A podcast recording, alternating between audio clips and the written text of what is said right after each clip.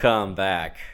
Because it's another fine edition of this podcast that we call Theme Park the Movie, the show where we talk about our favorite movies and the theme park attractions inspired by them. And oh, dear listeners, the subject matter of today's episode it's quite scary, quite frightening. It's it's so scary and frightening that I need my mummy.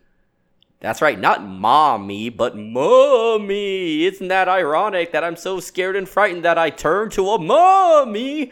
Oh my goodness, uh, it's so frightening and confusing.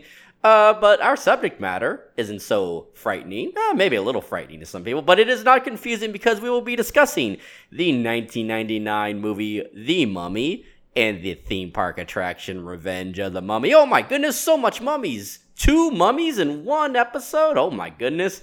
Uh, but we won't be alone. Uh, she's not a mummy, but she is a great guest because that guest talking with us about all things mummy is Sarah Rose.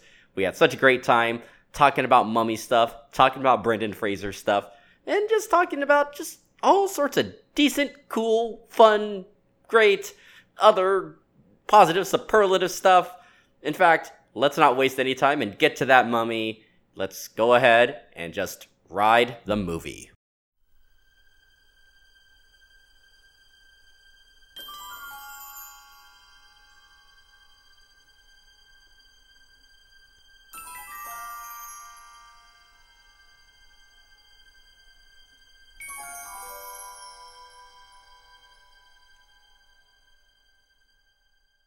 Listeners of the podcast, please welcome Sarah Rose. Hello. Hi. Thanks for having me. Oh, thanks for being on the show. Of course. Now, I know this about you, but I have a feeling if people recognize your name online, it's because they recognize you from your costume work, I believe. Yeah. Um, I was actually really shocked that I have a small Instagram following for my costume design. I think it's really cool that people just like my version of art. So that's been a really fun journey. We'll talk about your artwork. Um, so, costume design, obviously a specific interest, but also within that interest, there's a lot of variety in its in of itself. So, talk about. I want to hear more about what your interests are within costume design and also what your inspiration is. Oh, um, where do I even start? So I guess my love for costuming really did start um, with a lot of Universal Picture films. Um, I just always liked costumes ever since I was little. I used to do performances and used to perform like on stage when I was five. Um, and I even pursued a career in it for a short time.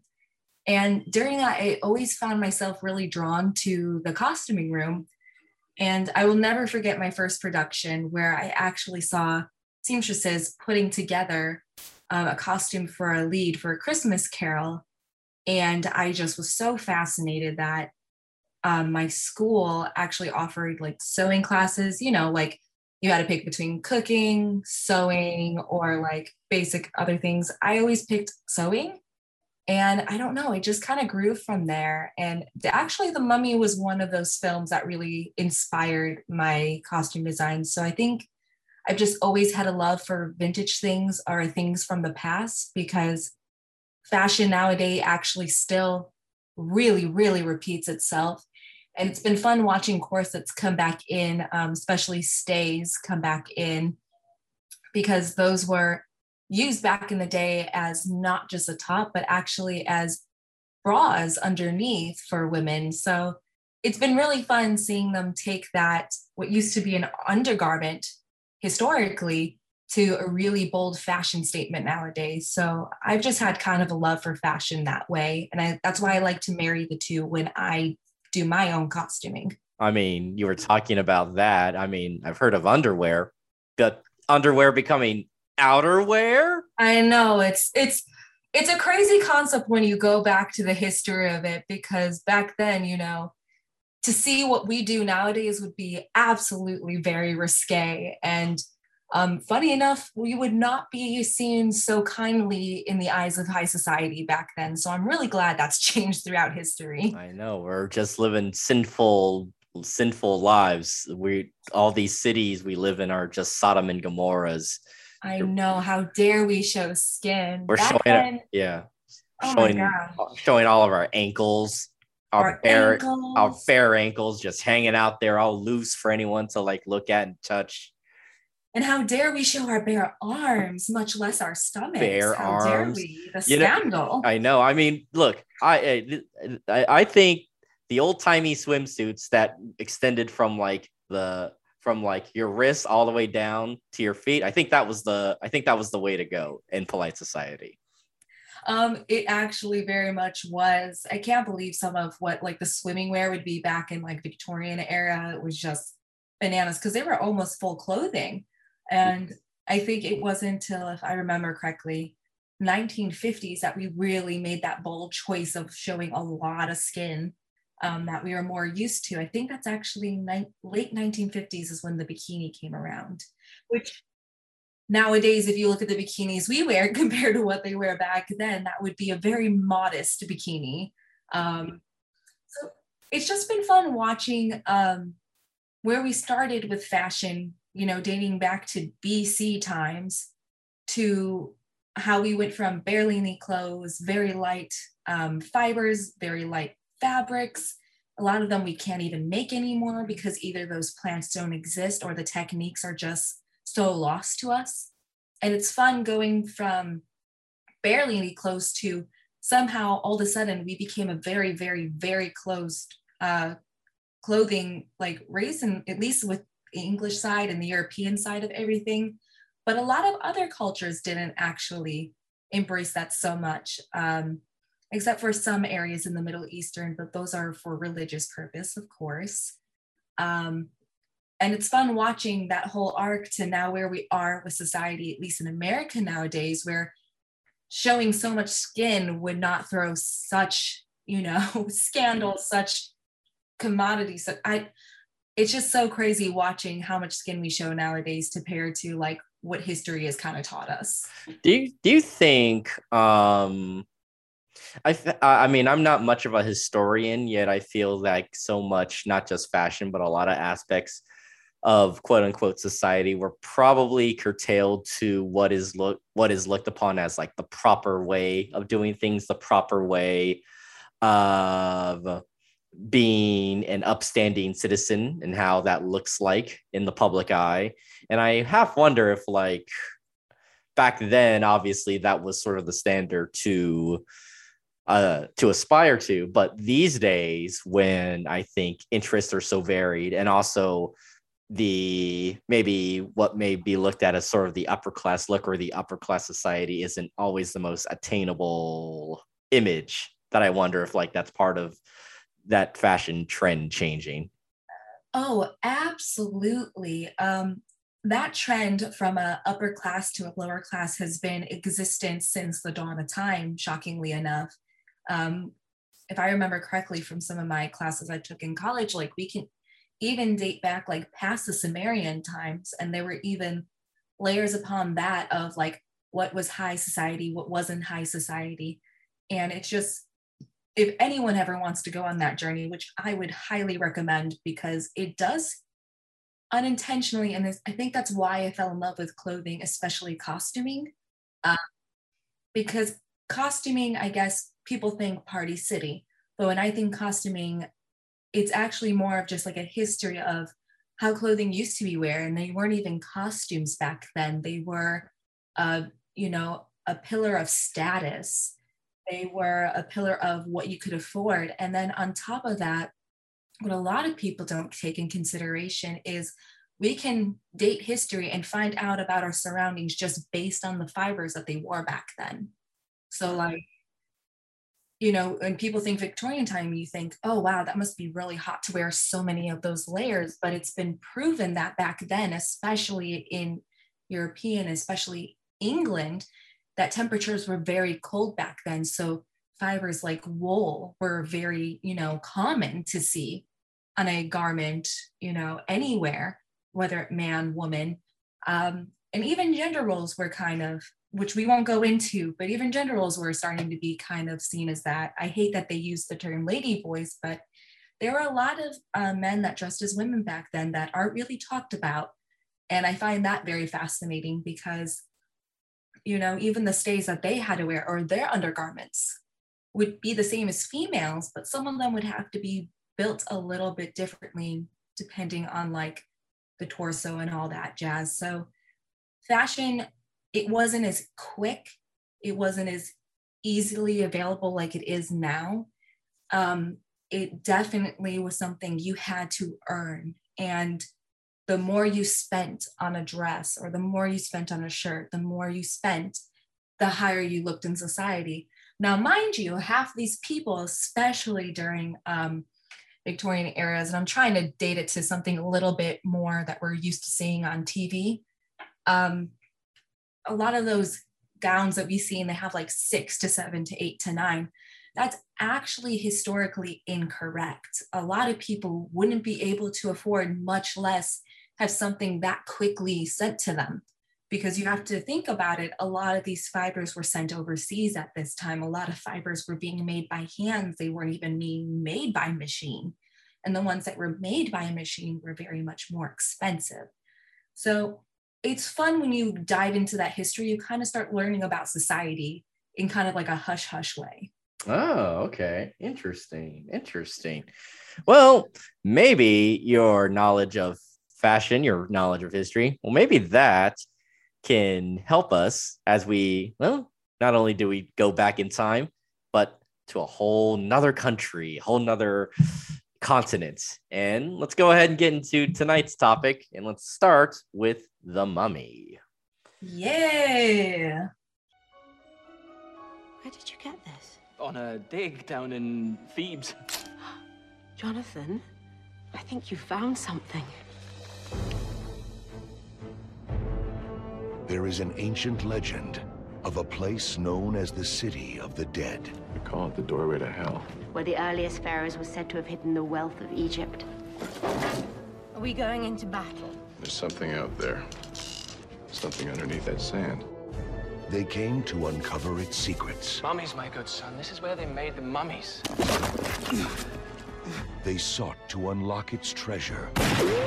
And then there was light. Oh, boy. What they did Oh my god. It does exist. I think this may be the Book of the Dead. was unleash a force unlike any the world has ever known. You must not read from the book! You have unleashed the creature that we have feared for more than 3,000 years. Whoa! He will regenerate and no longer be the undead. We are in serious trouble. Can you swim? If the occasion calls for it! Trust me! It calls for it! Ah! Universal Pictures invites you His powers are growing. Run! This just keeps getting better and better. to experience the adventure It appears he's already chosen his human sacrifice. that will live forever. If he turns me into a mummy, you're the first one I'm coming after. Go!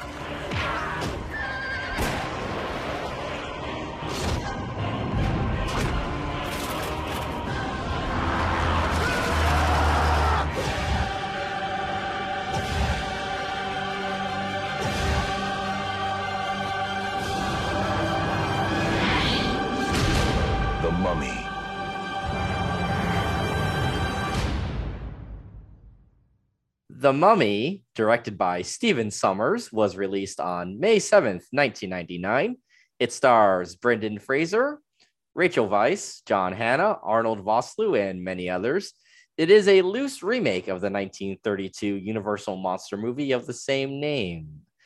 Now, before we get into the actual film that we'll be discussing, have you seen the original 1932 Mummy movie? I have seen clips of it Okay. um, from college classes, but I've never been able to sit down and watch all of it. It's not bad. It's not bad. Uh, it's a. I mean, I'm a sucker for Universal classic horror stuff, so it's just Same. it's just kind of up my alley. Um, but yeah, I it's Boris Karloff as the uh, lead role, and when I say loo- when we say loose adaptation, that is because like a lot of stuff like our main hero characters don't exist in the 1932 movie, and a lot of other details have changed. And yet, like that original 32 movie is about an Egyptian priest named Imhotep who is buried alive, mummified, and then is resurrected in present day to try to resurrect his form his uh lost lover. So a lot of Oh, so Yeah. very based, like loosely based on this. That's interesting. kind of taking, I think, the original sort of fantastic premise of it, and then just sort of slightly tweak the tweak the uh, settings and change the characters, and then you have the 1999 remake that we will be discussing for this evening. Now, Sarah, how, Mhm. what does this movie mean to you? Childhood is the first thing that comes to my mind. Um, with my group of friends, we would watch this all the time. Um, we first discovered it in fifth grade because, you know, PG 13 back then and all that jazz, and parents were a little bit more strict for some reason. Now we know that that's so silly compared to what we see on TV nowadays. Um, we were just obsessed with it from the costuming to just, you know, the actors and I think the ongoing joke with so many people is that it was everyone's pretty much sexual awakening. Um, for me, I would say it was one of my awakenings to fall in love with costuming. Oh, okay. So I definitely got a different perspective on it at a young age. And I just was obsessed with like Egyptian lore after that. And just, I just couldn't get enough. I basically had to buy this DVD a couple times because the first time that we got it, we just scratched it up so bad it so many times. You know, I gotta say, so I saw this movie in theaters and I and I enjoyed it, and I did own the DVD of of this movie for a while. Um, and I have always liked it. I've always had a good opinion of it, but I find it very interesting that uh, I liked it, but I never thought of it as a foundational movie of my nostalgic childhood. And yet I feel like these days, especially, I think you look around the internet uh, and you see a lot of millennials and even Zoomers who are almost uh, maybe not quite on the same level, but I feel like the mummy is getting up there in like almost like Shrek, where like people are so canonizing this as like one of my oh, these are just one of my films. This this is the movie that I grew up with, and seems to be the same for you.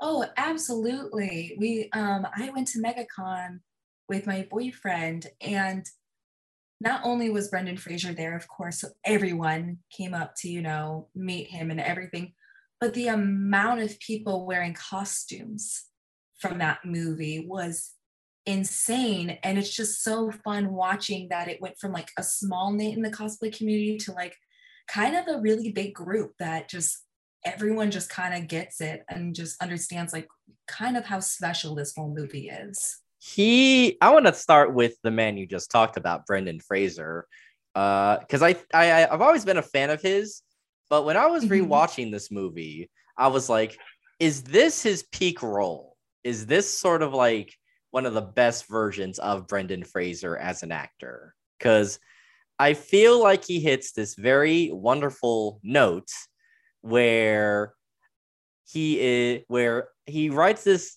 fine line that I don't think is easy that where you understand I think the sort of rugged gravitas of this character of uh, Rick Mhm.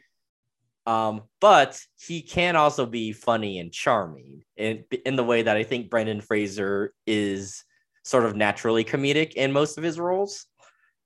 So Yeah. so I don't know. Do you do you think that the mummy is peak Brendan Fraser? That's so hard. Do I I don't know. I maybe now, but as a child, I never felt that way about him just because he just kind of has this it factor that just welcomes you in. And as I rewatch some of his movies, he's vastly different in a like almost every role he does. And none of them are comparable.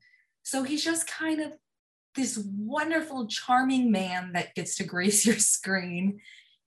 I don't know. I just he he could never do wrong for me in any role he was. Though I would say out of like level of like sexual attraction for all of society, I would say this and George of the Jungle was absolutely his peak.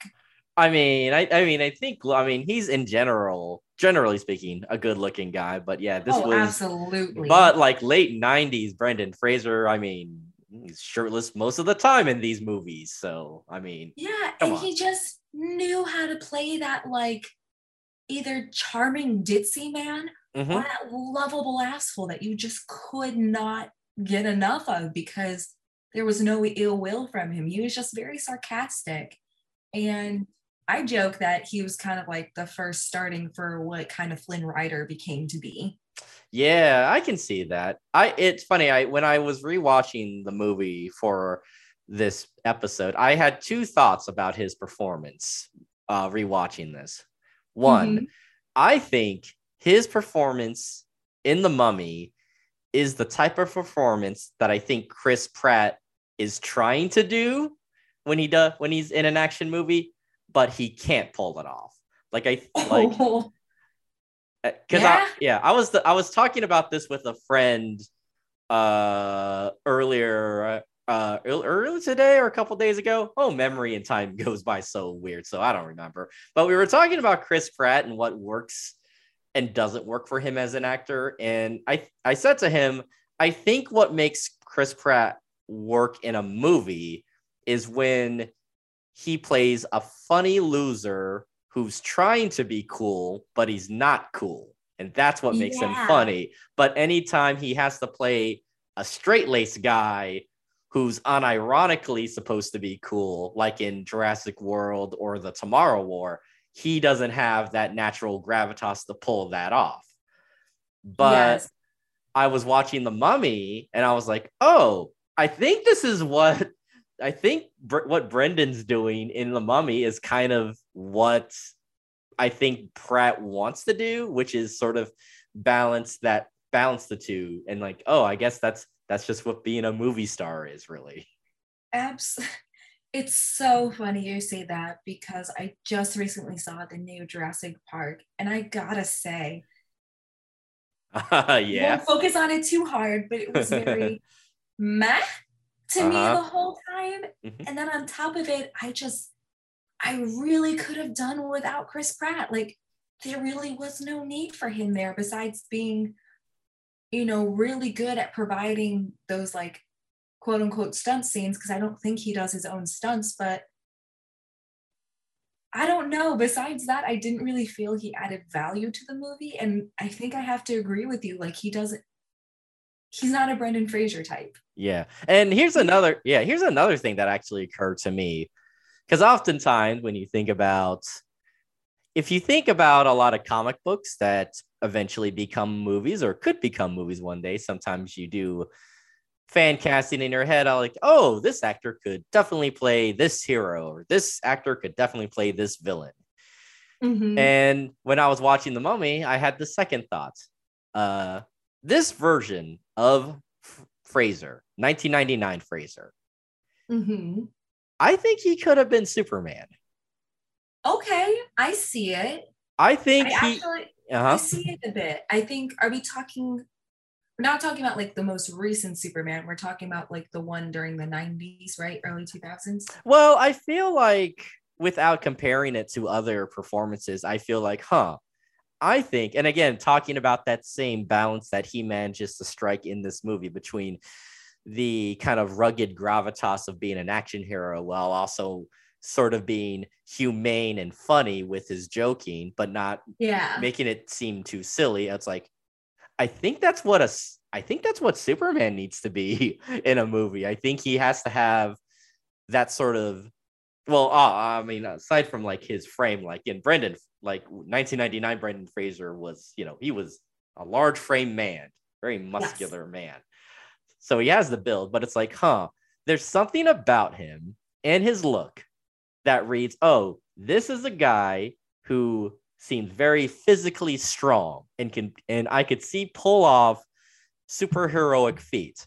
But there is this inane human quality to him that is relatable and not alien. And I'm like, I think that yeah, I think that's where I see where he can be a good Superman. I don't know for me about Superman, but I absolutely, even Brendan Fraser now, I would love for him to get the chance to eventually go into either the Marvel or DC universe. I think his talent could really provide some like really beautiful moments to any of like the superheroes that are coming up.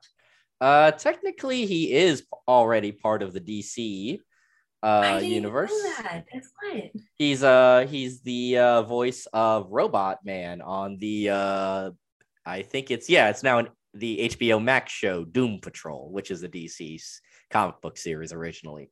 That's right. I forgot. We literally just started watching that like I think two weeks ago. Yeah, so technically he is in, back to me. Yeah, he's technically in the DC, but uh, only only in voice. But uh, I could totally see him getting involved in the proper DC uh, universe as a hero, face front superhero.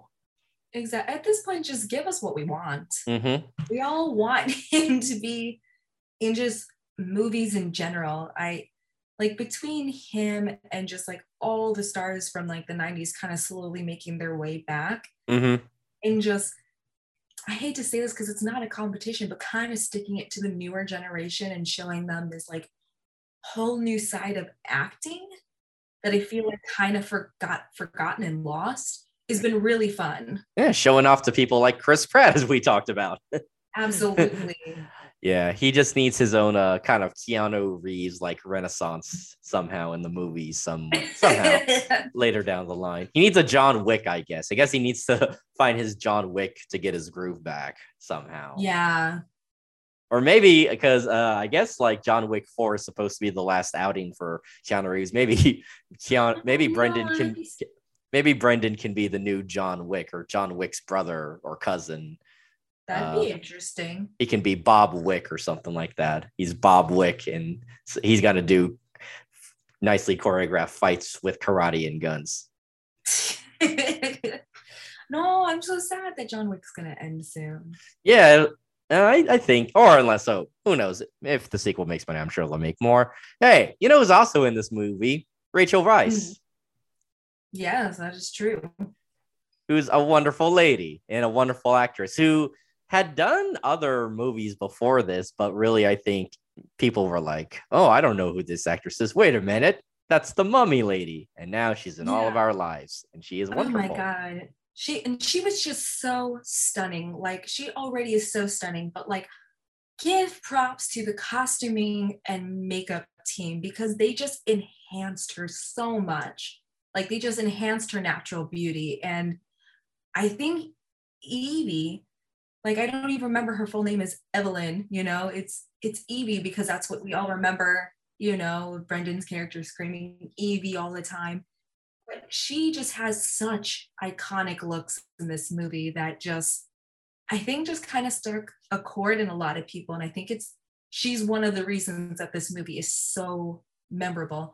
Also, was again one of those times that we saw, you know, the female um, protagonist just not be ditzy. Like she was smart, but she wasn't incapable. Like she was completely capable and completely in her power and she had such a charming way of proving that and i think that's why this character is so endearing yeah i mean it's a pretty wonderful i think it's a pretty good cast with like brendan and rachel i think john hannah's funny uh yeah.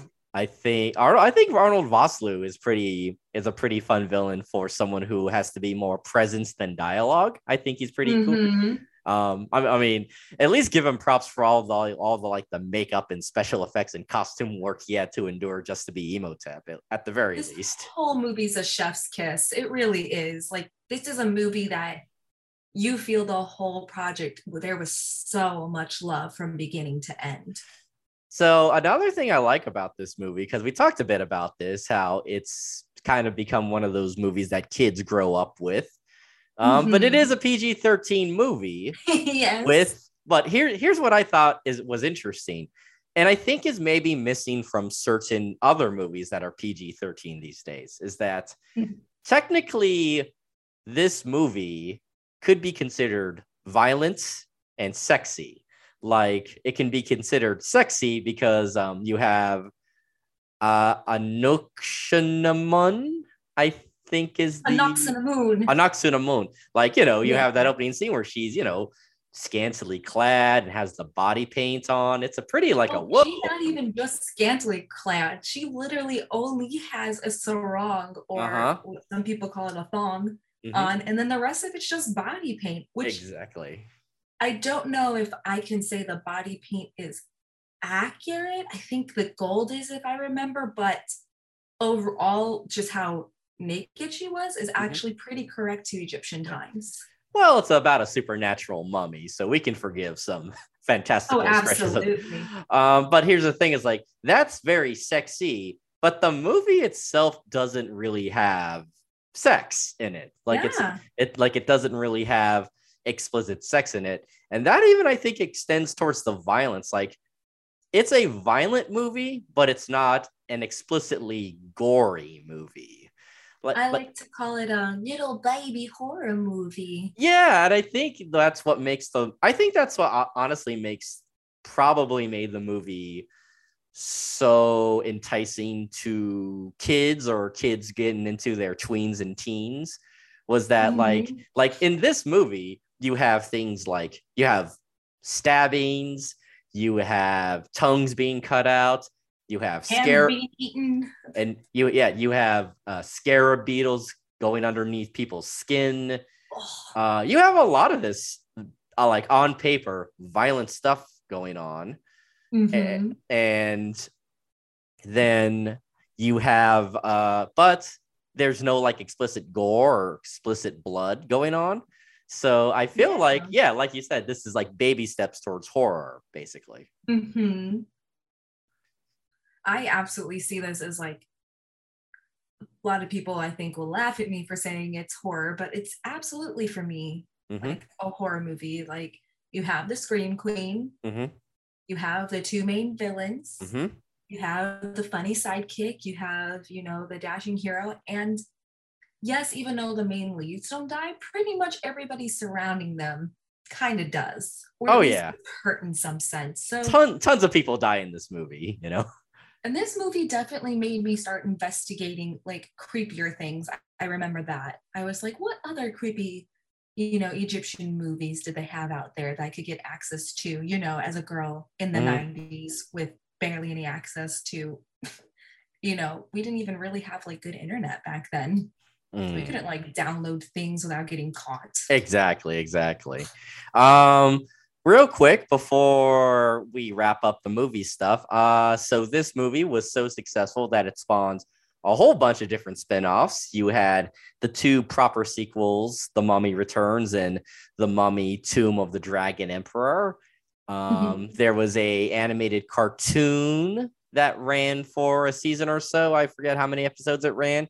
It also spun off, or uh, I should say, the sequel, The Mummy Returns, spun off into its own franchise called The. Scorpion King, which was sort of one of the early movie uh, movie attempts of Dwayne the Rock terrible. Johnson. Yeah. honest, it was not good, but Well, I, it I would. put the rock a little bit more on the map. Well, I wanted to ask you real quick. How do you you love the original movie? How do you feel about all these different sequels, spin-offs, cartoons? How do you feel about all the stuff that came afterwards?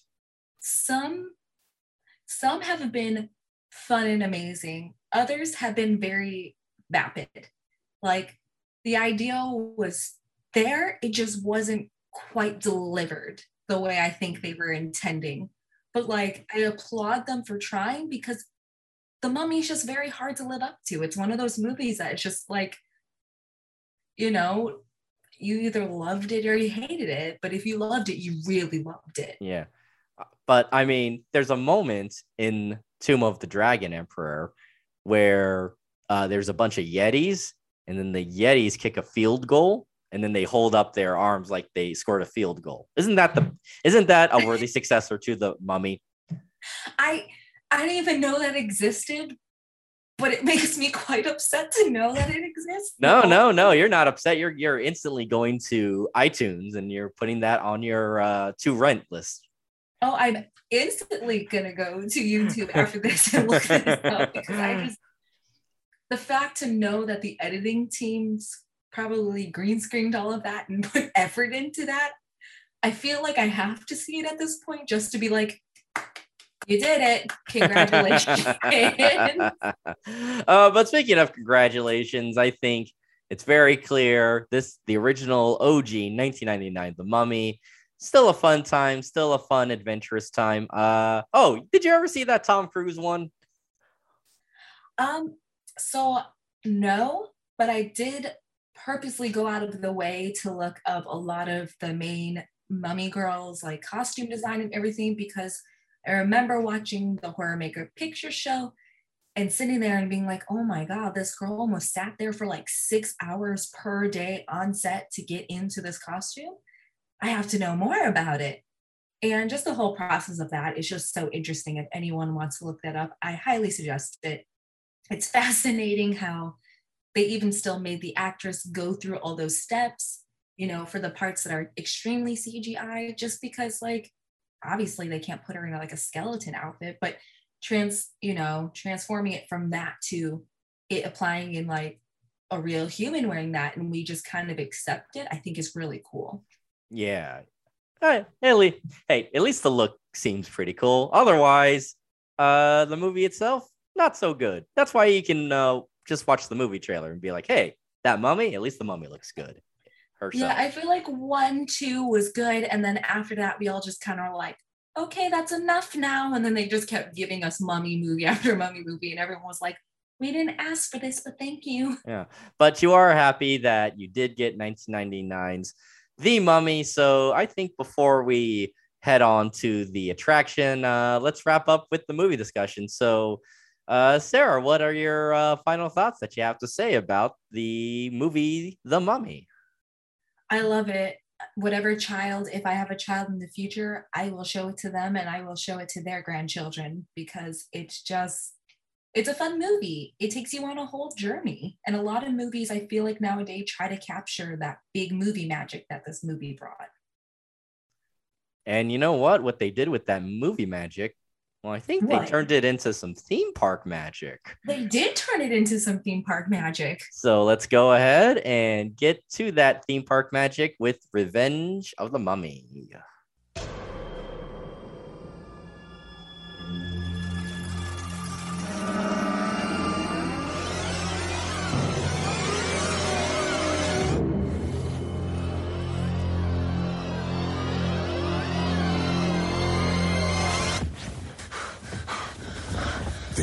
Handle the world's first psychological thrill ride?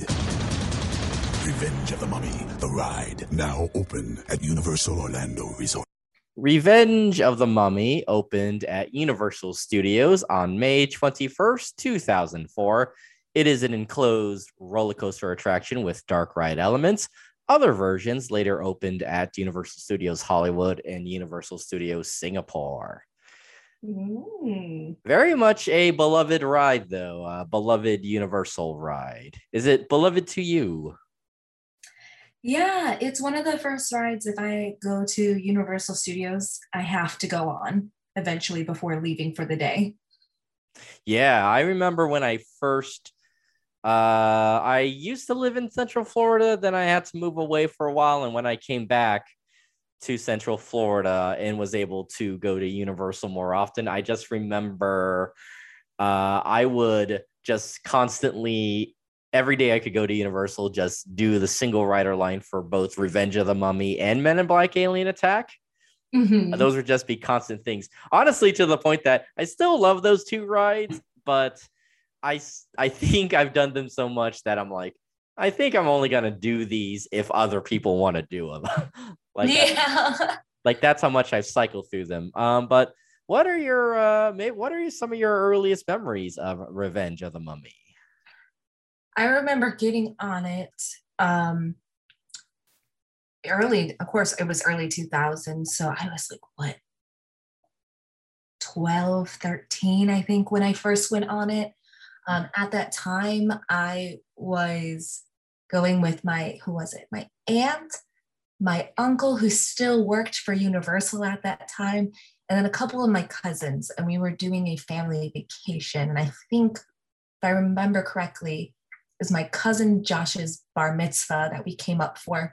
And to celebrate, we went to Universal. So that was a lot of fun. Um, and I just remember going through it, and it was the first time I saw even a waiting queue built to the magnitude that Mummy was. Like it really doesn't capture the whole essence of being on a set. And I think it's so cool that they have like replicas because still part of me doesn't believe that any of that is actually from the movie set. Um, but if I'm wrong, I am wrong. But it's just so cool to see replicas of like what they had from the movie and just the information about it. And then once you're past that section, you're actually like in the tomb, which I think we can all agree when we first watched The Mummy, that's exactly like one place we would absolutely want to visit or be immersed in. Yeah, you look, you watch the movie and like, hey, I love the movie, but get me in that tomb. I want to be in that tomb. It's true. And they even get you with like the scarab part with the air. And I think it's so funny, but so mean that they allow other guests to freak you out. So it's not even automatic. It's just like, oh, this person's coming. Let's scare them. Yeah.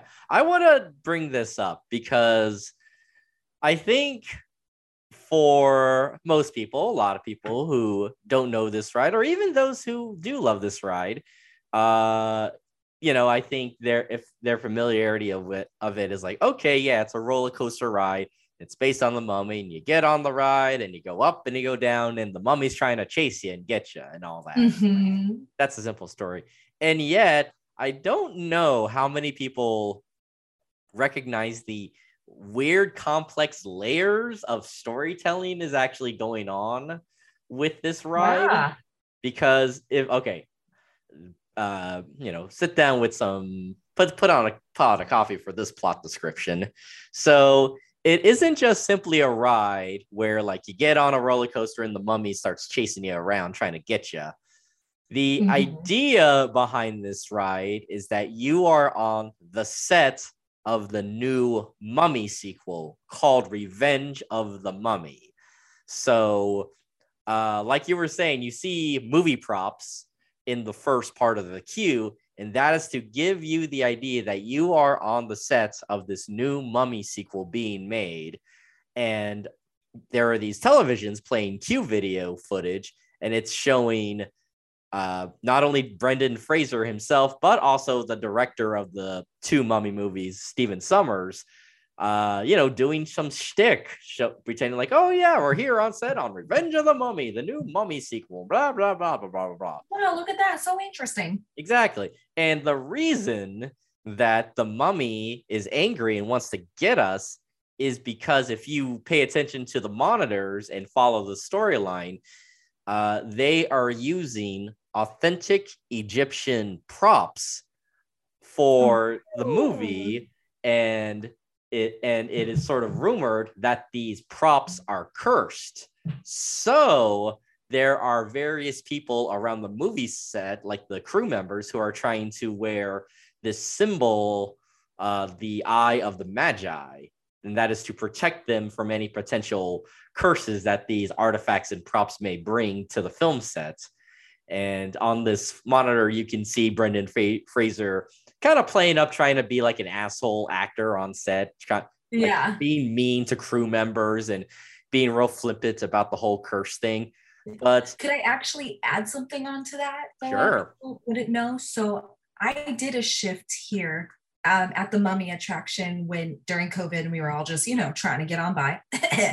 Poor. Um, and they even give you like so part of the uniform is you're supposed to either wear a staff badge and then um i think even yes everyone there has to wear the an eye of the magi. And that's i was even told by the lead that that's a continuous stick like at Gringotts, you know you're a guard. They're like just so you know the run through you are a staff. Everyone coming into the queue is somebody you are recruiting for the new movie so make sure that's clear and if you are inside the building, you absolutely have to wear the magi's to continue this, you know, keeping the curse away. So I thought Right. that was really interesting that Universal even went that far into that plot of the story. it's one of the last attractions that I think keeps that uh that because when Universal Studios first opened up, it was about more about movie making than putting you inside a movie storyline. Mm-hmm. Um, and th- and Revenge of the Mummy is like one of the last attractions that Universal made that still has that movie making aspect to the storyline of its attraction. Um, but yeah, and then the reason that all the roller coaster stuff happens is that the set is becoming more cursed and crazy and horror. And the curse is actually real. And oh no, Imhotep has now been resurrected and he's gonna get you oh. now. So it's funny because yeah, you could get on this thing and be like, oh yeah, crazy mummy's trying to get me while I go high and low at high speeds. But then if you pay attention, there's this meta layer essentially to this ride that you could totally skip by.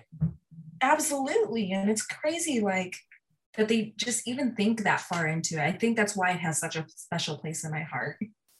And it for me, I, I, I talked about this on a previous episode. I talked about this uh on oh what what did, did oh yeah I talked about this on the Tower of Terror episode uh Ooh. with with friends of the show Matt Benson and we talked about how uh theme park fans I think exist on a certain spectrum where on one side of the spectrum there are people who love the theming of an attraction. They love the immersion, the special effects, the storytelling. That's what they're in for.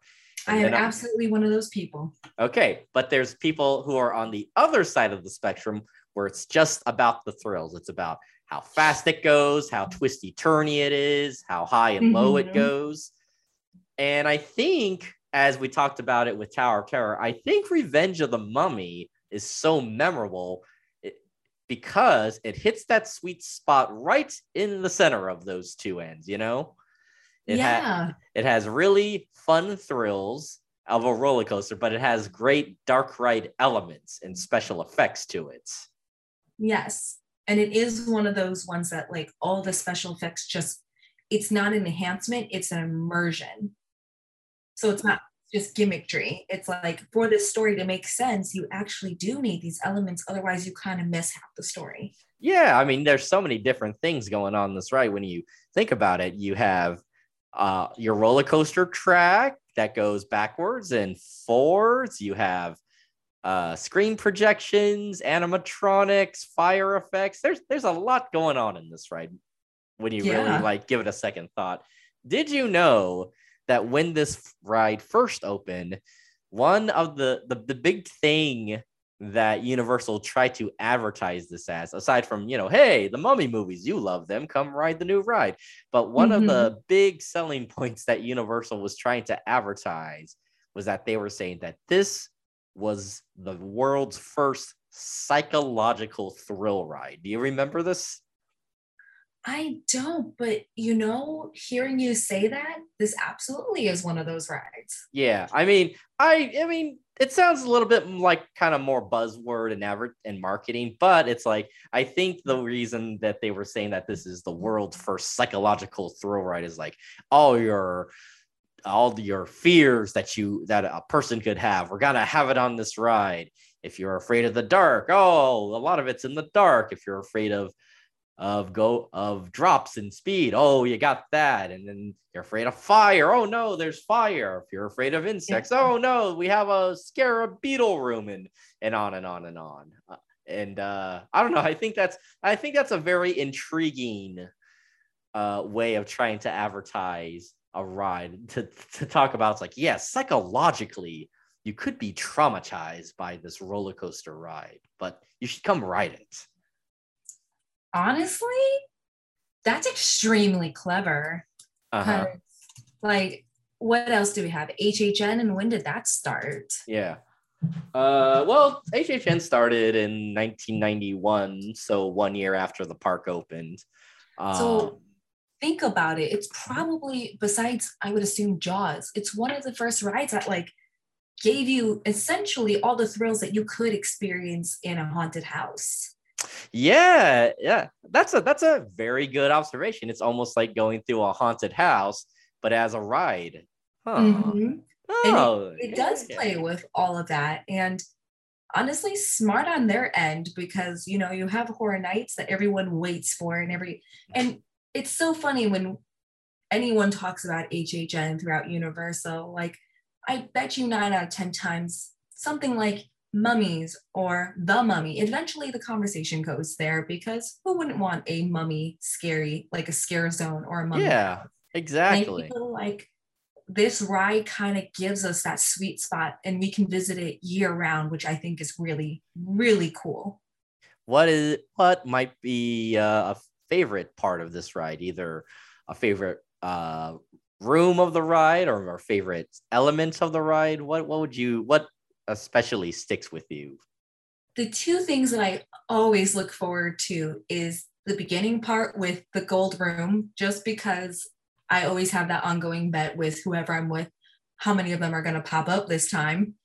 And I always cheer when all of them pop up because, you know, technical difficulties. Because in that room, yeah, because in that room you have these uh these statues of mummy guards who are supposed to pop up at some point and there's and it's supposed to be all four of them but you know sometimes you know with these theme park attractions eh, sometimes you're lucky to get one you know Yeah, but when even when it doesn't, I think for anyone, if this is your first time going into it, it's just the grandeur of that whole opening room, like from start pad, launch pad, all the way into the first room.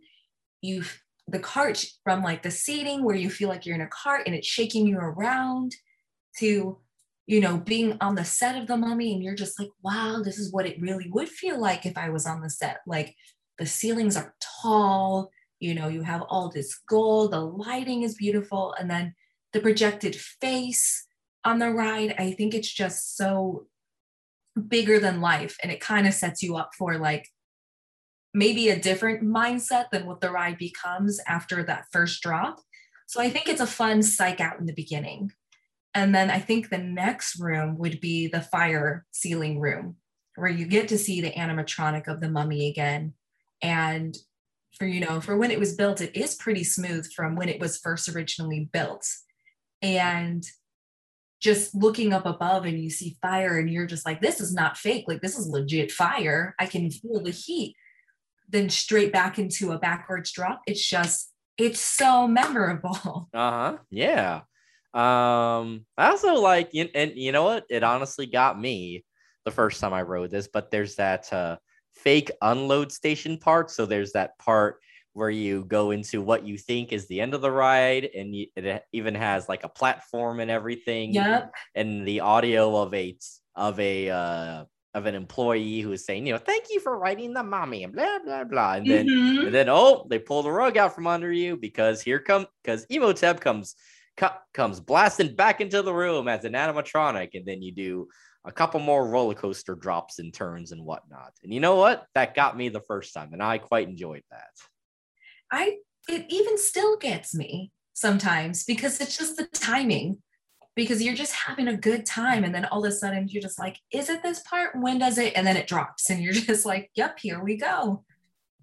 What if they just added Imhotep to other uh to other parts of the of other universal attractions? Like you think like as a fun April Fools, you think the ride's over, but then an animatronic of Imhotep like bursts through.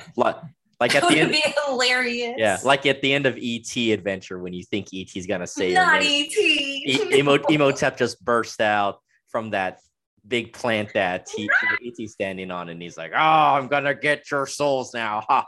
I'm gonna get your souls, Tom, Mary, Ted, Theodore, Tom, all- Mary. Tom, you know all the all the names that they've collected for ET to say, but instead Imhotep says that because And they're like, and Ed, Ed, Ed, Ed, Ed. Yes, I think um, there'd be a lot of babies leaving that area crying and some very upset parents. Oh, Would it be amusing? Absolutely. But I think Universal might get in trouble for that. I don't think they'd get in trouble. I think it's fine. I think Nah. yeah, nah, they should do it. They should do it. Um. Oh, Brendan Fraser is in this ride, and it's fun to see him as a jerk. He's, he's a and because he has that, you know, uh, it's funny because we talked about earlier the storyline of how this is a film set and Brendan Fraser is trying to is playing an asshole version of himself. Mhm. So that I think for people who don't know, that is the reason why at the end of the ride there's a video segment you watch where Brendan Fraser gets upset about getting a cup of coffee and then the mummy attacks him, which has become like well, I think an iconic part of uh, Revenge of the Mummy, Brendan Fraser and his cup of coffee. It's so iconic. Um, someone at MegaCon actually dressed up as that iconic scene at the end, where, um, for those who haven't written it, it is an employee who basically is the mummy now, Mhm. handing Brendan Fraser finally his cup of coffee. And someone went to his meet and greet dressed up as that character. And it was, I think, one of the best things I've ever seen in my life. Okay, uh, did he get that? Like, did he understand that reference? Yes, he did apparently. Okay, because I I ran mean, into the person and he absolutely knew who he was trying to be, which was hilarious. okay, because it's like sometimes actors will like do like theme park stuff. Like they'll be like, "All right, I'll be in your queue video or whatever for like Mhm. one hour of my time." So I'm like, "Huh." As much because Brendan Fraser has a long career, it's like I don't, I don't, I don't know if I would expect him if someone came to him cosplaying as a cup of coffee, if he would instantly recognize, like, oh yeah, that's from that one day of work I did on that Universal attraction from years ago. You know what I mean? Yeah. Um, well, I think it did help that the gentleman had a sign Oh, as well okay. saying like the cup of coffee shtick. Mhm. And apparently he remembered it. Okay, hey, good for Brendan. I'm happy that he, he can still have a good sense of humor about that. He's getting all the love. I think that's the most wonderful thing about him coming back into the scene. It's just we're all just happy he's kind of back. Yeah, he had a. Oh, we don't have to get into it. He had a rough, a rough go of it in his. We don't need to get into stuff. it because we are just happy he is here. Yeah. Oh, speaking of which, so uh I who knows what the situation will be by the time this comes out. But as of this recording, Revenge of the Mummy in Florida is under refurbishment, a quite extensive refurbishment. Been, Yes. been closed down since January, and we don't know uh what the changes will exactly be. We don't know if there will be any major changes to the ride or if this is simply a a extensive update to the ride's technology or you know no one seems to quite know what the extent of this refurbishment is but Mhm. sarah let's Yeah. say you were in charge of this refurbishment and you were given Oh. unlimited money and Oh. unlimited uh, control uh, would there be things you would do to change revenge of the mummy Yes. I would um, update the animatronics in the first room that I talked about earlier. Um, instead of just making them pop up, uh-huh I think it'd be really cool to just have them it be look like they're blank and they just kind of launch out at you instead. Mm. Like almost like a 3D effect, but but no, they're just like some robots just going "Ah!" at you. Yeah, I just think it'd be I just think it'd add that like thrill that you get for the rest of the ride. Uh-huh. um, I think updating some, not all, some of the animatronics to be a little bit more fluid with the technology we have now would just breathe an extra sense of life into it. Um, the only room, the only, only room I would change is actually the very dark section of the roller coaster. Um, because for me, that's my only issue with the ride. I just feel like you get this grandeur of like sets and animatronics and music and pyro. And then the last, like, what minute of the ride, you're in complete darkness. It's, you know, glow in the dark paint. So it's very kind of jarring from what you're kind of used to. And I get it's supposed to be him chasing you and the spirits chasing you. But let's all be a little honest. It feels very much like a haunted house. Yeah. It's all it's Yeah. almost yeah. It's like you're taking a roller coaster ride in a 70s stoners room where there's a lot of black lights posters going on. yeah it just i feel like it just makes the ride a little cheesy in a way that it doesn't have to um i hope any updates they add to that will be that room if it were up to me, I would, if I had unlimited money, unlimited money. Um, I don't know how many of you have looked at either the other mummy rides um, in the other parks, because that's like one of my fun things to do at bed when I just can't sleep. I look up other theme park rides at, you know, just across the world because it's just so cool. And after seeing so many rides, I don't know if you're familiar with um, Tokyo Disney with some of their like rides where you're going underground to the core Yeah. of the earth. Fantastic Or- stuff. Yeah.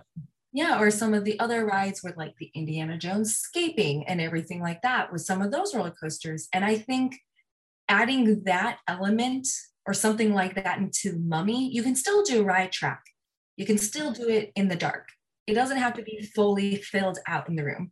But I feel like making your riders feel like they really are trying to escape while this temple is or set temple is crumbling around them would just add this extra oomph that I've always felt that this ride's kind of missing. Okay. Yeah. Can I add I on? like scary things. Yeah. Can I add on to your uh, refurbishments idea? Absolutely. So I think you did a great job at adding and plussing up what's inside the ride. But I have a idea for what could be added on to the exit portion of the ride. Ooh. So like, you know, once you leave, I mean, I don't know if this got, this will change with the refurbishment, but in before the refurbishment, after you exited the vehicle, of course you exited into a gift shop with stuff you could buy and there was also a counter for photos where you could see your on-ride photo as, you know, there's you can see a photo of yourself as you're, you know, taking a big drop and your face is going, ah, and you Yeah. can, you can buy that photo there. Here's what I'm thinking there's a because the counter for the on ride photos is pretty long but i don't think you need it to be that long i think maybe you can just reduce that down to like one single computer or one single desk maybe two computers and you know what i think you do with that space Hmm. i think you make that into a coffee bar That would be so freaking cute. Oh my God. yeah because it's all about you know you end the ride with the cup of coffee joke and then at the end when you're exiting out you can get that cup of coffee I I absolutely love this idea. And I would love for it to be like also if they could find those people to make it like an actor bit too, where they're just like the stressed, overwhelmed employee that's just like Yeah. I mean, like like make those people also actors, like kind of like how um oh my gosh, I'm forgetting the restaurants, but the restaurants that they're mean to you, oh, like, uh, staff like, is mean to you. oh yeah. instead, but Uh-huh. instead, it's just a stressed out employee trying to be like, get your coffee and leave. Bye. I have to go talk to Brendan Fraser. exactly. so instead of like, instead of like, all right, I have a coffee for such and such, it's such and such here.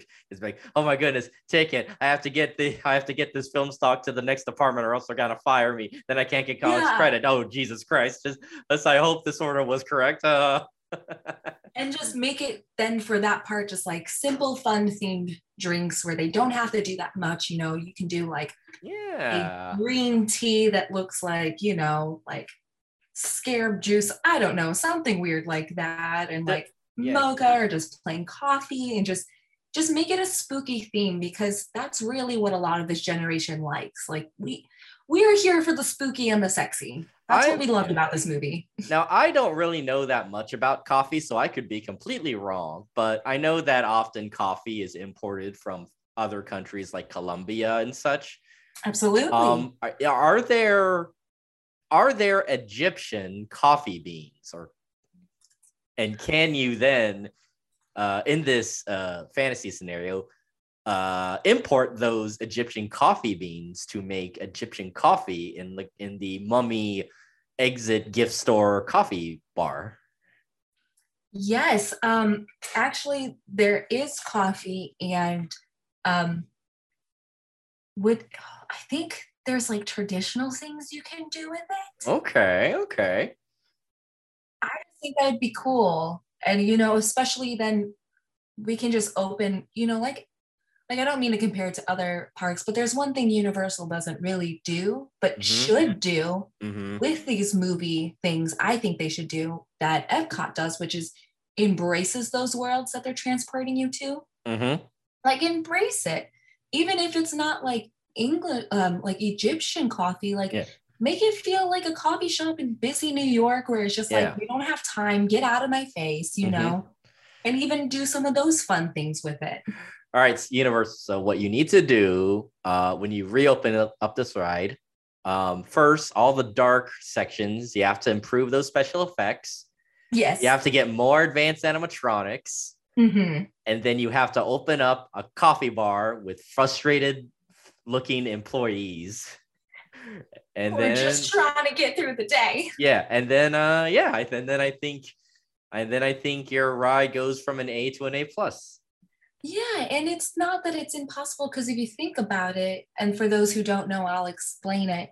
Um, you exit into a gift shop that's also attached to an arcade. So, like, if you do add in a coffee spot, it not only gives another coffee venue because there's only like really one Starbucks in that whole park in Universal besides Today Cafe. It's another coffee place or tea place, but it's also will get more people to come in, I guess, to the shop and also the arcade. So it's kind of like a win-win if you think about it. Coffee sells, coffee sells, so you know. Coffee sells. coffee sells. And you know what? I think this is such a brilliant idea that, uh, like I said, with many ideas that I've come up with uh, with guests on this podcast, uh, these ideas are here. Uh, theme park corporations, you just need to write the checks out, get those six digit numbers on there. Seven digits would be even better. So uh, come on, let's let's get this happening. Let's get it and make money for these parks. The more Mm. people come. Mm-hmm. Now, uh, I think you look. I think the fact that we've gushed about so many different rooms, we've talked about the lore, we've even talked about Mhm. things that we would improve. But uh, all that being said, before we uh, get to the end of this episode, uh, what are some final thoughts that you have about Revenge of the Mummy? it has just such a wonderful place in my heart. And as someone who has had the opportunity to work from some attraction venues during quarantine and having a wonderful company that allowed me to do that, it's one of those venues that just has such a special place in my heart because, yes, it is one of the oldest roller coasters there still on property, but there's just so much love in that building when you really sit and think about it, or if you get a chance to walk through it. Like they really put so much love from the ride to the queue to the uniforms. And I don't feel like that attention's really been given to that degree in a lot of the newer rides until like I'll I'll boldly say it to the you know Velocicoaster ride. I feel like a lot of the rides that we recently added, like there's there's just been that like little missing like you know special spark, Mm-hmm. you know, Yeah. except for Fast and Furious because that's just we all know. um, Well, no, it's supercharged. It does. It has a lot of sparks. You know, They supercharge those sparks. Yeah, they supercharge those sparks. but I it's a it's a ride that I like to recommend people when I worked at Gringotts and there was a little bit of a height difference, but you know they weren't really sure what to expect. Um, funny enough, like a lot of us would talk to the kids who were like scared or upset, and we would compare it to the mummy drops, like you know, because they do have that in common. And when they weren't comfortable working on other rides or they want to experience a beginning dark ride, that's absolutely the first ride I would send them to because the queue makes it just as dark as the ride does. So it gives time for your brain to kind of understand what you're about to get into. Mm-hmm. Yeah. Look, it's just a classic attraction overall. I think at this point it can be called one of the classic Universal attractions. I I feel. It absolutely is one of the classics. Like, how can you miss it? You turn Yeah. the corner and there it is, like in Yeah. all its glory. Indeed, indeed. And you know what? Uh, speaking of talking about classic Universal stuff, I think we've reached the end of this episode. But before we wrap it up, you Sarah Rose, Mhm. you have to go through your own psychological thrill ride by Oh. answering this question. So, Oh, we talked about the movie The Mummy. We talked about the Mhm. ride Revenge of the Mummy. yes. You enjoy both of those. However, not that you are demeaning either one, saying that there's any inferiority to them, hmm but if you had to choose which one, in your opinion, is the better experience, therefore, do you ride the ride or movie the movie? You have to movie movie first before you can ride the ride. Okay, move. What what what's the little? Is it is that the edge for you that the movie that the movie just came first? Yeah, but I feel like for those who have never, you know, didn't grow up with that movie or maybe have never seen it but been on the ride, I feel like you miss a lot of the specialness about the ride until you kind of see that movie. Also, it's such an iconic movie. Like these sets were huge, the costuming was insane, the budget was crazy, and it's just so iconic that it's you know, you can just say, "Oh, the mummy," and pretty much everyone our age and younger, nine out of 10 times, know exactly what you're talking about. Exactly. And you know what? Speaking of things that we know what we're talking about, I know what I'm talking about when I say that I had such a fabulous time talking with you on this podcast episode. Same here. Um, but before we formally go, before we uh, depart this life into the afterlife, as stories of the mummy often tell us, uh, Mhm. are there any projects that you would like to plug or any social media stuff you'd like to mention to our listeners? Oh, this is my first time doing a plug, so forget me. Forgive me for sounding uh, extremely uh, amateur. But I would say if you are just interested to see what I create or what I get up into, because I started getting back into performing, I would just say follow my Instagram, which is cinder.designs. Um, I pretty much post everything there and I hope to have some new projects coming up soon. I just applied to a couple. Um, I have a couple of like gowns coming up, so you can expect a lot of pictures coming up soon. So, yeah, just a lot of interesting things coming up. And hopefully, I will have a lot of spooky things coming up soon for this Halloween season. Ooh, spooky. No, always good. Well, no wonder you, no wonder you're always no wonder you want to talk about the mummy. You just about that spookiness. I am all about the spookiness. Born in October, you just can't get the spook Yeah. out of this girl. Yeah, you love and you love all the mummies, including Tom Cruise. That's what you mean by that, including the Tom Cruise mummy. You love that equally. Mm, Um, mm. no, you love all things spooky. And Not you, all horror is good. I think we can all safely agree about that. Some horror is just uh, not good. but But, I, I, think that's the joy of horror is that it doesn't always have to be good to kind of just scratch that itch. you can just vibe with it.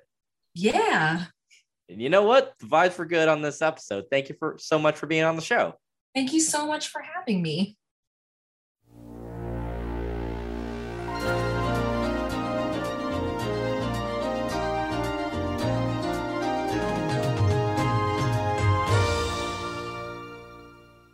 I want to say thank you once again to Sarah Rose for being a great guest on the program, and thank you to you, the listeners, for being great listeners. If you're listening to me right now, that means you did not skip ahead, I assume, and therefore your listening skills are quite impeccable. Uh, you know what's also impeccable? That if you like the show, you can impeccably follow it on Twitter at TPTMPod. You can also email the show at TPTMPod at gmail.com. And if you're feeling particularly nice and generous, you can leave the show a five star rating and review on Apple Podcasts and Spotify. Next week, we keep rolling along with this season, talking about our favorite movies and theme park attractions. And until then, I'll see you at the snack stand.